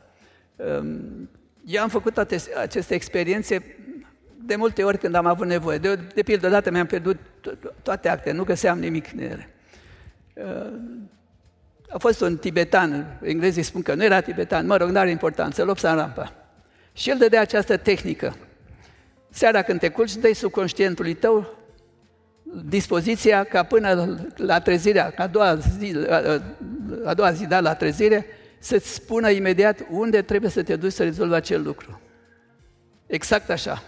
Ne-am propus două lucruri. Să iau o carte din bibliotecă, am mii de volume, uh, pusă, fără să știu unde, dar să o nemeresc cu ochii închiși și să-mi caut actele cu ochii închiși în casa aia. Toate absolut s-a întâmplat așa. A doua zi. A doua zi. Fără îndoială. Parol. Nu. Eu sunt... Uh, Toată ne- povestea, încercați, asta ne-a spus sus, încercați. Eu am, încer- eu am cucerit lumea. Dacă nu încerci, Da, dar dumneavoastră, așa cum scrieți în cartea asta, Întâlnire cu Destinul, dumneavoastră, încă din prima clipă, când ați venit pe lumea asta, v-ați simțit înstrăinat. Dumneavoastră, da, asta e altceva. Sigur, unicul univers al meu la vârsta aia, când eram mic, era mama. Pe ceilalți nu prea percepeam. Sau mai degrabă mi se păreau că sunt străini de mine. Mai târziu, sigur că da, fiind un om conștient, relațiile mele cu familia au fost excepționale. Ne-am respectat, ne-am iubit. Să spun altceva, copiii nu sunt ai noștri. Wow, o să vă speriați toți. Copiii sunt ai Universului și ne sunt nouă dați să-i creștem, să-i educăm, să facem din ei oameni. Dar pentru asta, ca noi să fim interesați, ne-a dat ceea ce se cheamă dragoste. Dumneavoastră v-ați întrebat vreodată de ce bunicii iubesc mai mult copiii, de, nepoții decât și-au iubit proprii copii sau ei înșiși? Pentru că la vârsta aia el e angajat în procesul muncii, vine foarte puțin timp acasă, în timp ce părinții, bunicii, au timp să se ocupe de ei odată. Pe de altă parte, eu cred că aici este și o chestiune de destin. De asta trebuie să înțelegeți că noi nu suntem rezultatul doar a eforturilor noastre, a ceea ce citim, a ce experimentăm. Și că sunt și alte forțe și alte informații care ne vin și din alte surse. Și eu cred că bunicilor le este dată această dragoste pentru nepot, pentru că el are sentimentul continuității, prin el se continuă existența lui. După el rămâne cineva, rămâne sângele lui, rămâne minte, genele lui, mintea lui și lucrul ăsta îi dă, îi dă satisfacție, dar în același timp este un sens ca bunicii să se ocupe de nepoți. A, și noi, părinții, la vârsta la care avem co- copii Nu înseamnă mici, că nu ne suntem iubim conștienți copiii. de trecerea asta, de... Ba, suntem conștienți de trecerea asta. Dacă când te duci tu și stai cu mine cu adevărul, te gândești la copiii tăi sau te gândești ce să vorbești cu mine? Ia, spune Păi nu? Păi eu mă gândesc... Eu mă gândesc la ce vorbesc cu dumneavoastră, că o am pe mama care se gândește la copiii mei, E, exact ce am spus Pe eu. maică mea. Confirm, ai confirmat ce am spus eu. evident. Păi ăsta e rolul meu aici, Da, bine, înțeleg, ne amuzăm. să fiu fanul dumneavoastră și să vă aplaud. Mulțumesc. Domn profesor, decalogul ăsta mai are, cred că, unul sau două puncte, nu? Am, ajun, am ajuns la... Păi, cam astea sunt lucrurile Cam es- astea sunt. esențiale, da. Putem să trecem și la o discuție serioasă? Încearcă, nu știu. Multă lume vă acuză, ba de unele, ba de altele. E și multă lume pricinoasă în universul ăsta Sau al nepricepută. nostru. Dar eu vă întreb direct. Nu e prea mult misticism în ceea ce spuneți dumneavoastră? În niciun caz. Este doar luciditate. Sunt doar lucid, nu mistic. Minunat deci... răspuns, dar nu sunt mulțumit cu el. Nu. Atenție, hai să lămurim termenii, că dacă nu discutăm. Ceea ce majoritatea dintre noi înțeleg prin misticism este superstiția, adică o credință falsă. Mistica este tehnica de a comunica cu dimensiunea spirituală, cu transcendentul, de dincolo de noi. Faptul că te gândești la existența unui Dumnezeu, unii spun că ești mistic. Nu. Mistic înseamnă comunicare. Asta înseamnă experiența. Experiența mistică e o experiență de comunicare. Și insul respectiv, mari călugări, mari sfinți, au, au avut aceste, sau revelația, religiile au fost făcute în această manieră, în momente de, de inspirație divină în care oamenii au primit niște informații, le-au scris și iată ne, ne tățim cu religiile. Că unii cred că asta sunt invenții, că, mă rog, cum le definea Mars, opii pentru popor, să-i lăsăm pe politicieni să-și facă politica lor, dar noi să gândim la lucrurile serioase. Când spun că sunt lucid, înseamnă că am gândit la toate aceste lucruri, că am argumente pentru ele și nu discutăm. Uite, dau un exemplu. Simplu. Apare aproape în toate religiile fiat, începutul e fiat lux. Să fie lumină, Să da? fie lumină. Ok. Crezi că noi suntem condensări de lumină? Noi. Paharul ăsta. Suntem sau nu condensări de lumină? Da. Cum? Simplu. Foarte simplu. Iată două experiențe, 2007-2010. Un anume profesor Lenehau și Universitatea din Bonn aduc o rază de laser aproape de zero absolut. Zero absolut înseamnă minus 273 grade, 15 centigrade. Nu se atinge acest punct pentru că însemna că Universul îngheață. Aproape de. Și se obțin un bulgre de lumină. Se cheamă condensatul Bose-Einstein. Deci lumina aia, uite, care o vedem aici, o putem, dacă o aducem aproape de zero, să o țin în mână. Un bulgre de lumină. Se, top- se ia aceeași lumină și se apropie treptat de temperatura normală și devine din nou lumină. Este asta cea mai peremptorie demonstrație că noi suntem condensări de lumină? Este. Deci, experiența este cea care dă credibilitate totdeauna unei teorii. Da? Am demonstrat asta sau n-am demonstrat? Alții. Începuturile sunt prin conștiință, prin această informație. Informația este cea care precede materia. Chit invers, ca la materialismul ne bătea la cap că noi, materia este cea care precede informația, Exact. dar asta este poveste, care știința o, ușor o demontează. Deci, suntem, spun unii, înfășurări ale conștiinței, condensări ale conștiinței. Păi noi nu avem o minte cu care discutăm, gândim. Vreau să vă spun altceva. Avem patru elemente fundamentale în structura noastră, șase esențiale și 50 toate. Ia toate aceste elemente și pune-le într-un creuzot, într-un suport. Poți să mergi la el o viață întreagă, dar acolo niciodată nu vei avea o respirație. Adică din elementele din care e făcut omul, Absolut, exact. nu, omul nu poate face un alt om. Faptul că noi gândim, că noi avem o viață psihică, demonstrează cert că există o dimensiune care a fost pusă în noi și că nu elementele, elementele susțin substanța, dar nu psihicul. Nu această iubire. Te îndrăgostești, iubești, gândești, ai uh, reverii, crezi. Toate aceste lucruri țin de dimensiunea spiritualului. Nu țin de dimensiunea noastră fizică. Fizicul este asta, merg, alerg, depun un efort. Deci, noi nu putem înțelege ființa umană dacă doar o privim ca un simplu corp fizic. Ființa umană este creația unui spirit, a unei entități spirituale. Și nu invers. Creierul produce asta. Creierul este expresia spiritualității mele, a conștiinței. Nu conștiința este produsă de creier. Conștiința este cea care produce creierul. Sigur că uh, studenților mei n-am să le spun lucrul ăsta pentru că uh, sunt, uh, sunt sloganurile la care ești obligat să te supui. Dar realitatea este asta. Conștiința este cea care creează creierul și nu invers. Impactul între conștiință și creier mintea. Te miră? Nu, mă, mă, mă uit cum arată un uh, om mistic, adică lucid.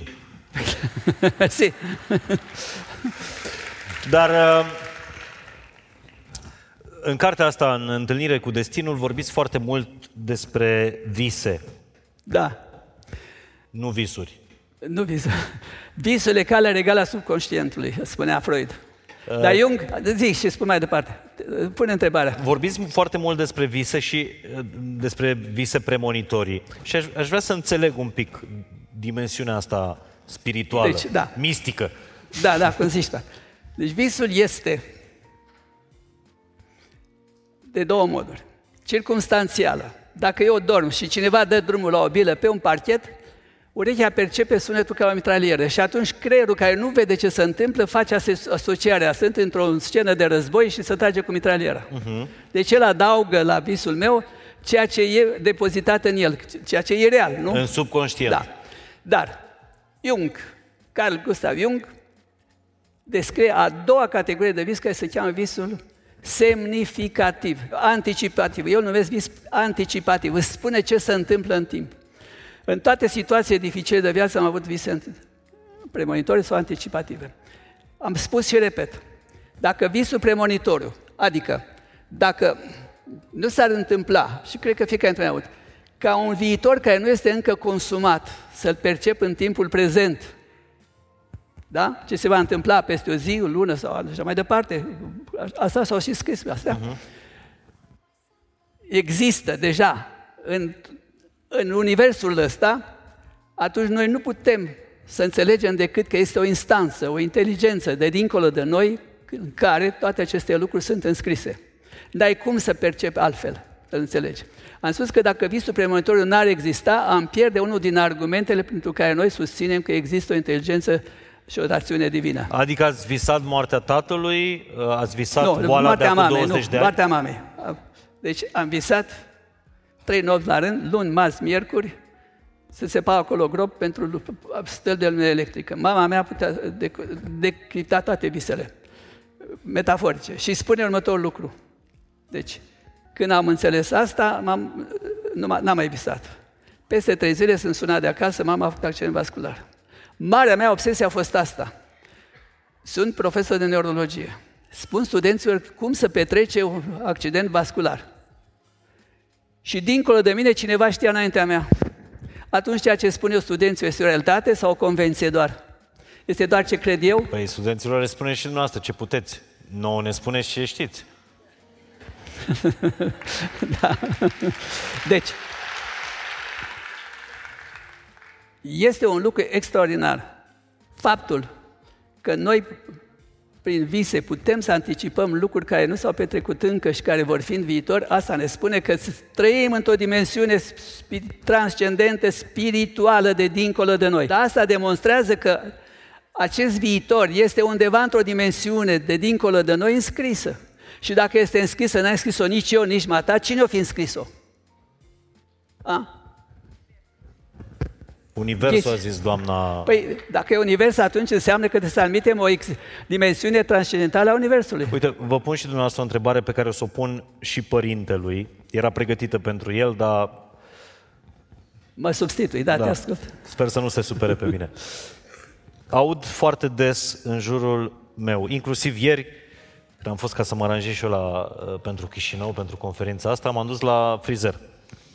Și la frizer era o domnișoară, eu i-am dus frizerului meu, prietenul meu, i-am dus ziarul ăsta, care tocmai ieșise din uh, tipografie, și i-am dat o ediție și domnișoarei care era da. la scaf acolo, sau cum se spune. Și când a văzut titlul ăsta, domnișoara, doar vulnerabil poți fi formidabil, a zis, Doamne, Universul îmi vorbește, parcă e un semn. Și n-am știut. Și e un semn. Zic, și e un semn. Nu, doar ți-am dat un ziar, nu-ți vorbește Universul. Nu e adevărat. În ultima vreme, Universul îmi dă semne. Da, și la spune unii, da. că la ultima ei ședință de terapie, uh, terapeutul i-a spus exact ceva de genul ăsta. Ce am scris eu pe prima pagină eu în ziarul cunosc că... Deci ce e asta cu Universul ne dă semne? Că nu mai pot, toată lumea folosește. Dacă eu cunosc o familie din Pitești, tatăl a murit uh, instantaneu fiind într-o mașină, fără accident, pur și simplu, a făcut un infarct și fica lui era gravidă. Ei, tot ce hotăra fica lui să se întâmple, tatăl se spunea, vezi, tată, de gândit la aia nu e bine, fă așa. Uh, între fică și tată, legăturile sunt foarte strânse, ca și între mamă și fiu. Gândește-te că de-a lungul vieții mele am cunoscut enorm de multă lume care mi-a povestit toate aceste lucruri. Pot să vorbesc zile întregi despre ele. Realmente. Dar poate că lucrul cel mai teribil este un șef nu s-a purtat foarte elegant cu subalternul lui. Și a plecat cum pleacă toată lumea în dimensiunea de dincolo. Ei, el îi spune cuiva, zice, spune lui X, am mari neliniști unde sunt, să mă ierte pentru modul cum am comportat cu el. Deci, iată o iertare care e cerută, de, dacă vrei, din altă dimensiune. Păi lucrul ăsta spune extraordinar de mult. Adică, înseamnă că dacă noi nu iertăm aici de cei cu care suntem într-un conflict, înseamnă că plecăm în altă dimensiune cu această pedeapsă, care trebuie cumva rezolvată. Eu vreau să spun altfel. Înțelege ce spun acum? De mic am înțeles așa, că Universul este doar un echilibru de energie. Și că orice facem noi negativ, încarcă cu energie negativă Universul și îl tulbură funcționalitatea lui. Și atunci Universul are o roare de dezechilibre. El își echilibrează energiile lui funcționale prin diverse catastrofe. Deci, nu sunt uh, suficient de înțelept. Deocamdată sunt doar inteligent. Dar se pare da, că... Știi ce, asta... Stați așa. Deci, atunci cum e asta când Universul ne dă semne? Ne dau strămoșii noștri, ne dau lucruri care nu au rămas în echilibru pe, pe pământ? Asta, asta înseamnă? Nu, îi, îi anunță prin vis. Aha. Visează și se spune. Uite, această Anita Morjani, care e încă foarte deșteaptă, uh, are o, un cancer limfatic, după 5 ani toate organele ei sunt epuizate, uh-huh. are o moarte clinică și îl întâlnește pe tatăl său care plecase cu 10 ani mai devreme acolo. Și tată, tu aici? Da, de am fost mereu cu voi. Am fost și la nunta ta, dar nu mai văzut. Sunt mereu și o dus pe mama ta, care e singură. Asta e un semn. Și cum să recunoaștem semnele astea ale Universului? Are el grijă să spună cum trebuie să înțelegi. Da? Nu te, nu te preocupa tu de asta. Se preocupă el. Dar crezi că lucrurile, credeți, iertați-mă, vorbeam cu un prieten acum. e drăguț. Domn profesor, credeți, iertați-mă pentru mai devreme, că tot ceea ce ni se întâmplă bun sau rău, de impact în viața asta, este rezultatul unor semne, coincidențe pe care uneori le vedem sau nu? Sigur că da. Sigur da? Că da. Adică inclusiv sfârșitul nostru e o sumă de coincidențe. Vorbeam cu un pilot uh, mai zilele trecute și îmi spunea că dacă analizez absolut orice catastrofă aviatică, nu este nimic altceva decât o sumă a cel puțin câteva zeci de coincidențe. Dragule, noi nu suntem conștienți, dar în fiecare clipă noi suntem supravegheați, suntem sub incidența unor forțe. Dar nu suntem suficient de conștienți de ele, pentru că viața noastră se petrece în universul ăsta concret, real, material. Iar lucrurile de dincolo care sunt într-o dimensiune spirituală sunt mai greu de înțeles. Nu vezi. Adică, uite, Universul este formă de undă, care este non-fizică, non-gravitațională, invizibilă, imperceptibilă. Uh-huh. Dar nouă ni s-a dat această fantastică uh, capacitate prin care să transformăm unda invizibilă într-o realitate vizibilă în particule. Deci tot ceea ce vedem noi este o realitate care mintea noastră o aduce în realitatea noastră.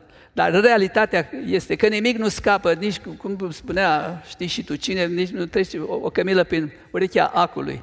Totul, totul este perfect monitorizat. Nu și... suntem conștienți de lucrurile astea pentru că viața noastră decurge pe alte, alte resurse. Deci, ca să fim conștienți de semnele astea, trebuie să trăim conștient, nu inteligent. Asta cred că e morala întâlnirii noastre să de astăzi. știi, să te studi, să studiezi, să cunoști. Pare mulțumită lumea așa. Nu știu, vom vedea după. Vă întreb așa, după discursul domnului profesor Dulcan... Nu, discursul e la dumnealui, nu e al meu. Nu, am mea. Dumnealui mi-a provocat întrebările. Uh, după conferința profesorului doctor Dumitru Constantin Dulcan, cine din sală, ținând minte ceva din ce a spus domn profesor, spune am venit la conferința asta și ascultându-l pe domn profesor, îmi dau seama că Universul mi-a dat un semn. Da, interesant. Sunt foarte multe mâini ridicate.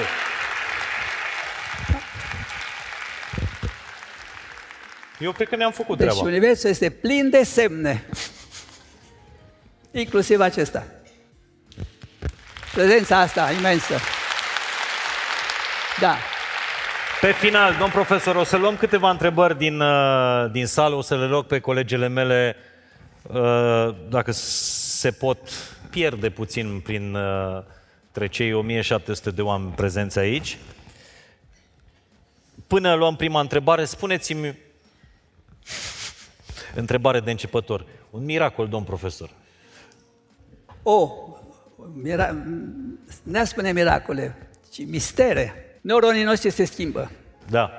Din 100 de celule care sunt nediferențiate, rezultă din mai multe, rezultă 100, care se împart în două. Funcționalitatea creierului nostru este pe inhibiție și excitație. În creierul ăsta, 50 vor, se vor duce să sublinească funcția de excitație și 50 de inhibiție. Uh-huh. Dar asta nu fac eu, se petrece în creier. Hai să dau un exemplu extraordinar. Un tânăr era un caz comentat de o revistă de medicină din Marsilia. Unui tânăr se joacă cu o grenadă și își pierde ambele mâini. În clipa de față... Stați un pic, cum? Se joacă cu o grenadă? Da, a luat o grenadă în mână și a explodat. Și Așa. își pierde ambele mâini. Un tânăr. Ei, în clipa de față, avem aparate cu care noi putem vedea ce se întâmplă în creier, să vedem ce se întâmplă în creier. Absolut. Și se constată. Deci, între creier sunt lucruri de ultimă instanță, relativ noi între creier și periferie este un continuu dute vino. Creierul este menținut prin faptul că noi mișcăm, ne implicăm în acțiune și totul se petrece în creierul nostru și în afara noastră. În momentul în când noi pierdem un picior, o mână, etc., zona din creier care se ocupa de această funcție... Ce face ea? Pleacă, ori se atrofiază, ori pleacă la celelalte are din prejur. Pur și simplu. Ei, Așa s-a petrecut la acest tânăr. După șase luni se găsește posibilitatea de a se face grefarea mâinilor și se vede cum arile vin la loc ca să comande mișcările. Dar mai spun încă un lucru. Un anume liber descrie următorul ce În momentul în care încă nu m-am gândit să mișc o mână, în zona din creier care comandă mâna, se petrece o vazodilatație care aduce combustibil, oxigen și glucoză, pentru mișcarea pe care o voi face eu. Deci încă înainte ca eu să mă gândesc să mișc mâna, cineva în creierul meu creează posibilitatea să pot mișca mâna. Asta înseamnă că cineva mă gândește sau gândesc eu. Deci ori suntem gândiți, ori gândim. Ce părere ai? Și, și. Da. Sunt, sunt înțeleg? Da, este un, da, bun, de acord, cine le gândește? Conștiința.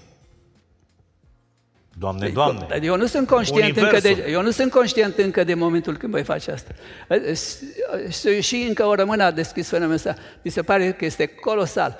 Cu alte cuvinte, organismul omenesc are o asemenea complexitate și ordonare de funcții încât realmente frizează miracolul și misterul. Sunt foarte multe vindecări de boli numai prin religie. Și nu avem o explicație. De pildă, în momentul în care ai o secțiune completă a nervilor, și asta este un exemplu pe care l-am dat în cărțile uh-huh. care le-am scris, uh, merge la Egina, la Sfântul Nectare, eu am fost acolo de mai multe ori pentru că este absolut miracol ce se întâmplă acolo. 24 de ani, el a participat la al doilea război mondial ca aviator, sunt secționate toate fascicule nervoase care merg de la creier la mâini și picioare, rămâne într-un azil 24 de ani și după 24 de ani cineva îl sfătuiește să se ducă la Egina, la Sora Sfântul Nectare, Sfântul Nectare a murit în 1925. Era acolo, deci se vede doar biserica pe care a lăsat-o el și sigur că da, căile. E bine, se vindecă. Asta nu are nici una, nicio șansă prin medicina pe care știm noi ca să putem vindeca un astfel de om, pentru că între filetele nervoase s-au făcut o mare cicatrice și ele n-au cum să se mai constituie ca un singur fir. Adică imaginați că un fir de telefon îl tai și vrei să comunici, numai prin ce să se transmită influx nervos. Asta s-a întâmplat cu el.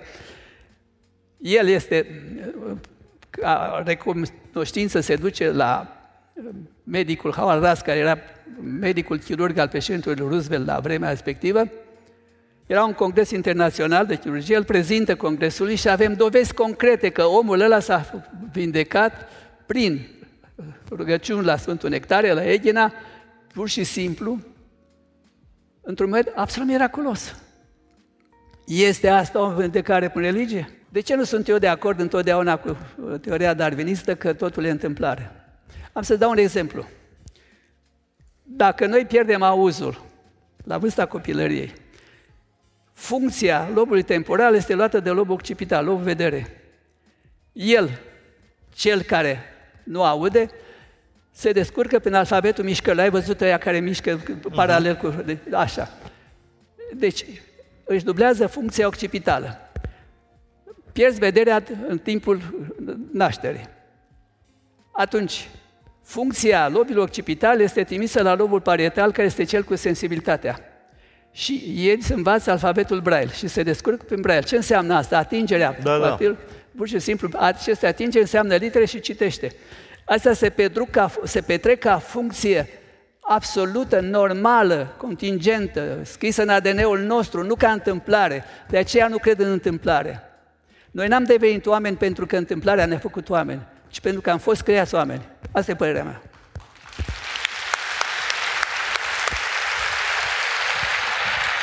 Întrebări din public, domn ah, profesor, ah, okay. nu vă grăbiți.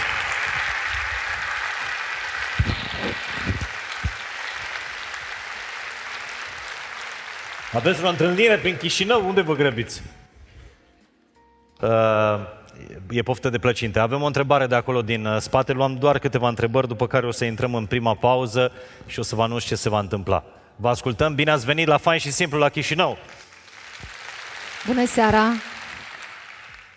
Domn profesor, ne-am cunoscut 6-7 luni acum în urmă la o întâlnire mult mai restrânsă alea doctor Liliana Ascultă Barnoș. Și atunci m-am apropiat de dumneavoastră, v-am îmbrățișat și v-am spus că îmi doresc enorm uh, ca în următorul an să veniți la Chișinău și acum bănuiesc că Universul la L-a trimis pe Mihai mai înainte aici la Chișinău ca să ne îndeplinească această dorință. Și Mihai, dacă îmi permiți pe această cale numere, în numele tuturor basarabenilor, că sunt doar nu chișinăuieni, doar aici, să vă mulțumesc că ne-ați îndeplinit această dorință și l-ați adus pe domn profesor aici la Chișinău acasă, peste Prut acasă. Bine ați venit!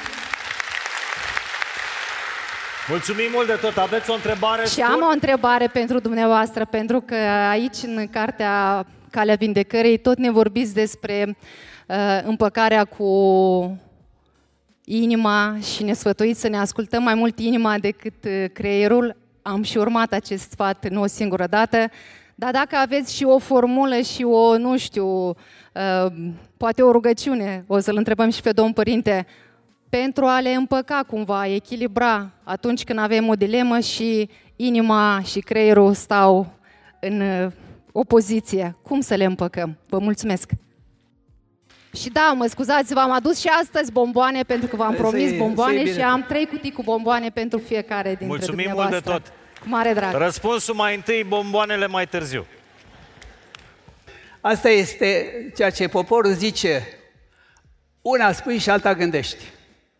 Deci, în clipa de față știm că emoțiile, ă, toate sentimentele care au o finalitate pozitivă aparțin inimii și este trimise creierului pentru a le ă, exprima.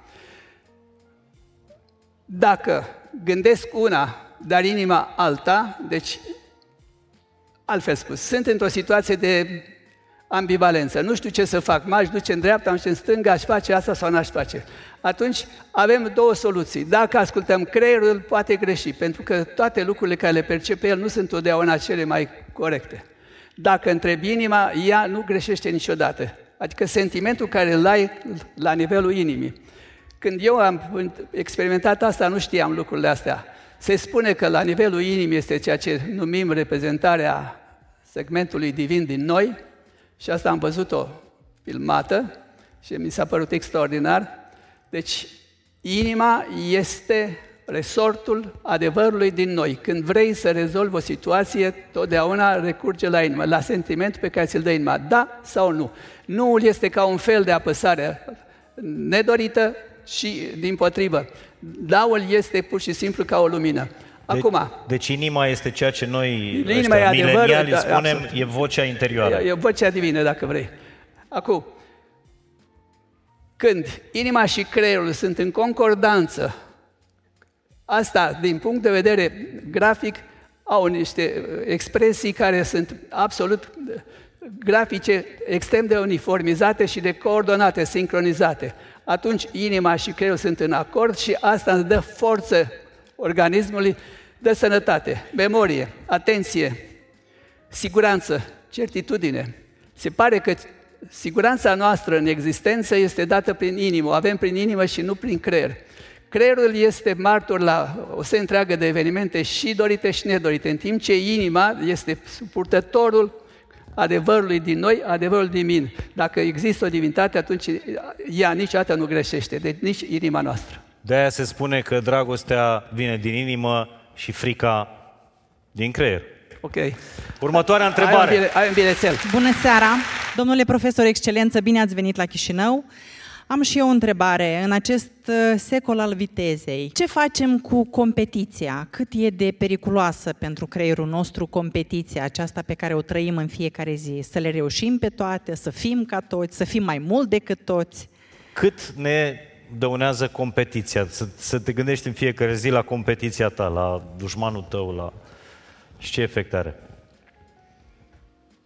Mai întâi, Neil Olsch, cel care a scris Conversații cu Dumnezeu, a spus cinci lucruri care nu sunt dorite și asta vă aduce nefericirea. Între altele, competiția. Um, Bruce Lipton avea studenți de mai multe vârste. Cei care erau mai în vârstă învățau mai greu decât ceilalți și aveau note proaste. Și atunci vine ideea, domnule, ia să nu-i pune pe ăștia în competiție, ci să-i pun să învețe împreună, să colaboreze. Deci nu competiția este cea care se indică, ci cooperarea, colaborarea. Competiția înseamnă că din doi, unul îl lasă pe celălalt flămând. Și asta nu este o soluție. Știu foarte bine, în economia politică, competiția înseamnă nemaipomenit, uh, progres, etc.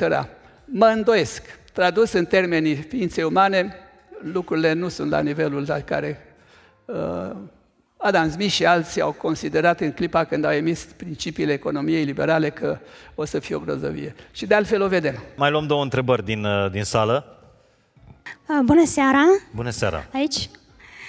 Uh, bună seara, domnule Constantin, bună seara, domnule Mihai. Sunt uh, foarte recunoscătoare și pentru lumina pe care ați adus în această conferință la Chișinău, la noi. Întrebarea mea este cum să ne găsim concentrarea și cum să fim conectați în moment. Simplu e cea mai, cea mai comodă dintre poziții, fie clinostatism înseamnă culcat, fie um, într-un fotoliu, îți închizi ochii și îți aduce atenția asupra ta însuți. Îți asculți, dacă vrei, vocea interioară. Fiecare dintre noi avem o voce interioară, de fapt e o tăcere. Um, dintre toate organele noastre, cred că este cel mai tăcut. Gândim orice vrei, facem, dar el săracul nu spune nimic. Noi, prin uh, capacitatea de exprimare, suntem gălăgios, dar el este tăcut. Așa și asta, în momentul când tu te concentrezi asupra proprii tale voci interioare, această tăcere păstrată un timp, chiar dacă o pierzi mereu revii, la un moment dat începe o expirație profundă. Ei, acea expirație lungă este cea care te încarcă cu energie și este cea în care tu poți să activezi o serie întreagă de posibilități latente care sunt la nivelul profund al existenței noastre, al materiei, dacă vrei, sau al câmpului cuantic. Deci, asta înseamnă concentrare, pur și simplu să-ți asculți vocea ta interioară. Sigur, cu ochii închiși. De ce credeți când ne culcăm stingem lumina, ne acoperim, uh, unii își pun și bată să nu mai sfăre soțul sau așa mai departe. Pentru că toți stimulii care vin din, din exterior ne țin trezi și ca să putem dormi îi eliminăm. Asta este explicația. Așa și în meditație. Îți închizi ochii ca să nu mai primești nimic din afară și atunci ai toate posibilitățile.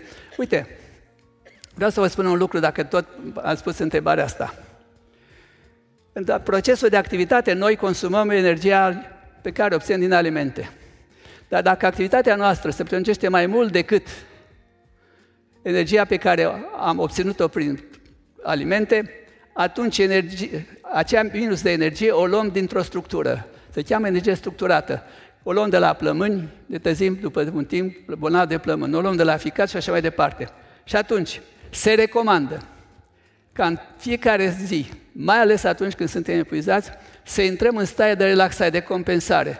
Noi avem două sisteme, unul produce energie și altul consumă energie. Simpaticul consumă și parasimpaticul o produce. În momentul ăsta în care noi intrăm în stare de tăcere, relaxare, sistemul care se activează este cel care produce energie. Deci compensăm minusul de energie pe care l-am pierdut în timpul zilei și în felul acesta ne păstrăm sănătatea. Mie mi s-a părut că această indicație și această explicație care vine dintr-o medicină veche de vreo 3000 de ani, mi s-a părut extraordinară. Că noi putem să ne menținem sănătatea eliminând golurile de energie prin activitatea pe care o desfășurăm. Foarte bune întrebările la Chișinău. Scurt întrebare, scurt răspuns, uh, domnule profesor. Bună ziua, domnule profesor. Sunt medic orelist în a treia generație, activând aici în Republica Moldova. Și vreau să vă spun în primul rând mulțumesc că de fiecare dată când am fost gata să lepăd, cum zic eu, medicina standardă, mi-apăreau semne. Și asta a fost printre cele persoane extrem de deosebite care m-au făcut să continui, să încerc să integrez atât medicina cât cu spiritualitatea și credința. Întrebarea mea este următoare. Activez 10 ani tratând și consultând copii în orele. Cum cre... Părerea dumneavoastră, opinia, da? Părinții, prin liniștea, credința și încrederea lor, pot vindeca și binecuvânta copiii săi și viceversa, prin frica, neîncrederea, îi pot blestema în careva mod, aș folosi acest cuvânt, că așa le zic la pacienții mei. Mersi. Scurt, domnule profesor. Între părinți și copii trebuie să fie într de armonie și ceea ce nu noi blesteme sunt niște câmpuri de energie negative care îi pot costa enorm de mult. Al doilea rând, copiii care își părăsesc părinții vor plăti la fel. Totul este un schimb.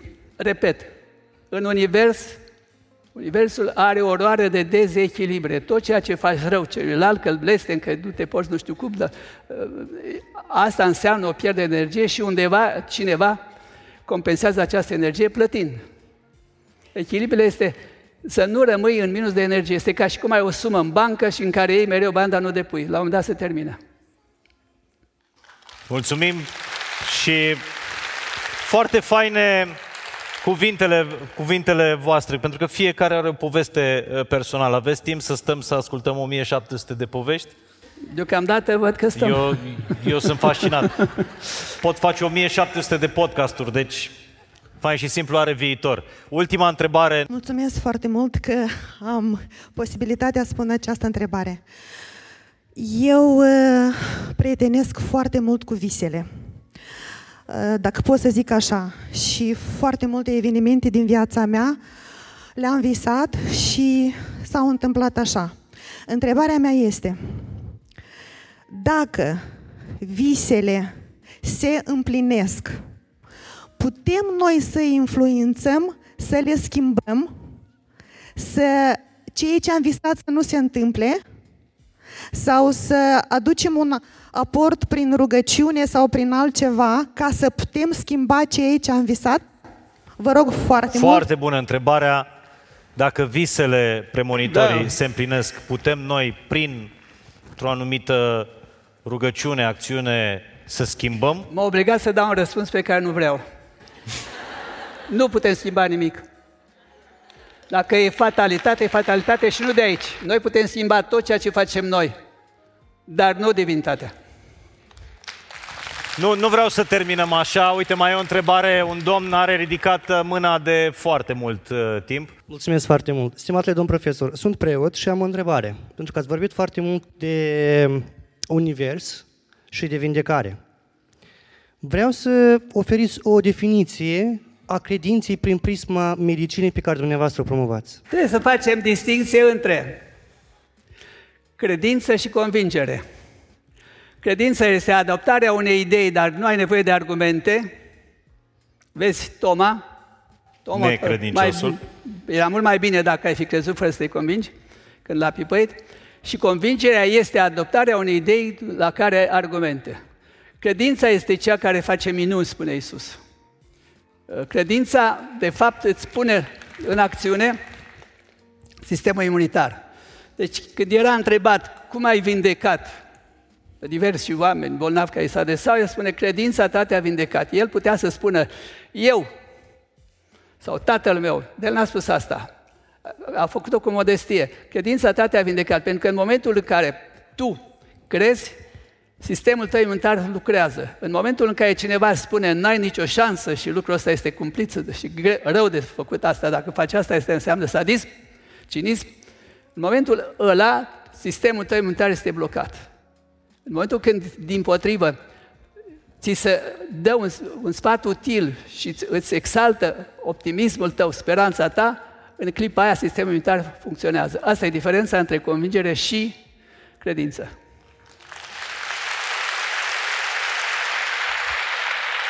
Deci, sus inimile, credința tare, imunitate de domn profesor. Si? 85 de ani.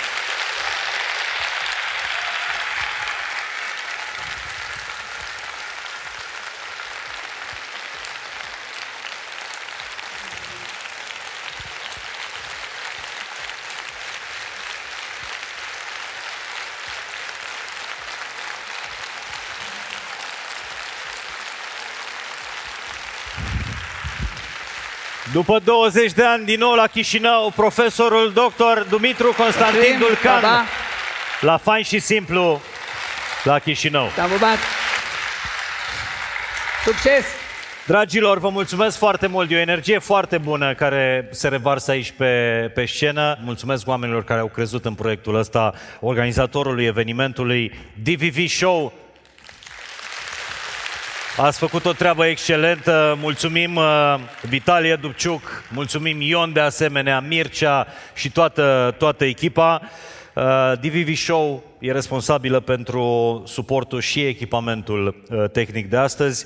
Mulțumim celui care a asigurat scenografia lui Serghei Sârbu și pentru faptul că a amplificat vocea noastră aici în Republica Moldova și e partener al evenimentului. Mulțumim TVR Moldova.